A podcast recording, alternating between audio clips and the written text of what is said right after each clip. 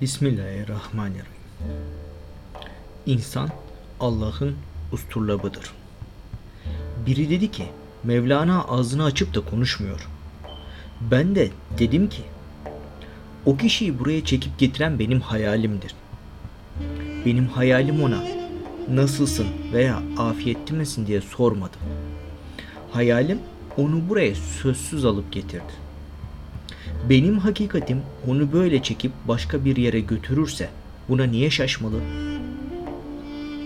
Söz hakikatin gölgesidir. Dalı budağıdır. Gölge çekip getirirse hakikat haydaydı cezbeder. Söz bahanedir. İnsanı insana çeken söz değil, aralarındaki gönül yakınlığıdır. İnsanda o peygamber veya o veliden bir pay yoksa, onlardan 100.000 mucize ve keramet görse de kâr etmez. İnsana coşkuyu da, kaygıyı da veren o özel bağ ve bağlantıdır. Eğer saman çöpünde kehribardan bir parça yoksa, asla kehribara doğru gitmeyecektir. Çünkü onların arasında görülmez ve gizli bir hemcinslik, türdeşlik vardır. Her bir şeyin hayalidir insanı o şeye çeken. Bahçenin hayali insanı bahçeye yöneltir. Dükkanın hayali de dükkana. Ne var ki bu hayaller yanıltıcıdır. Bir yere gidersin, ardından pişman olur ve ben iyi diye hayal etmiştim, hiç de öyle değilmiş dersin. O hayaller perdelere benzer. Perdenin arkasında biri saklıdır. Hayal ortadan kalkıp da hakikatler perdesiz olarak ortaya çıktığı zamansa kıyametin koptuğu andır. O an diriliş vaktidir. Artık orada pişmanlığa yer yoktur. Seni kendisine çeken gerçek, o gerçeğin ta kendisidir. Hakikatin dışında bir şey değildir ve o her zaman aynı hakikattir. Bütün sırların ortaya serileceği gün, yani mahşer günü. Tarık suresi 86. sure 9. ayet.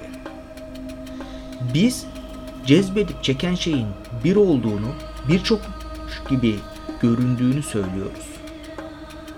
Görmez misin ki insanın arzuları da birçoktur.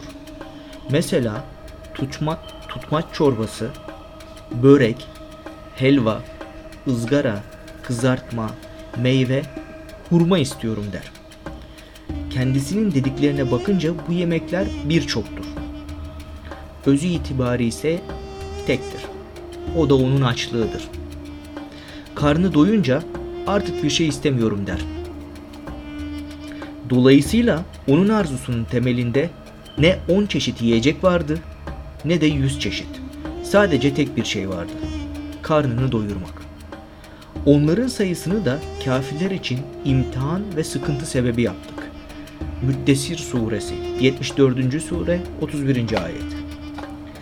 Evet, elbette yaratıkların bu çokluğu bir sınamadır.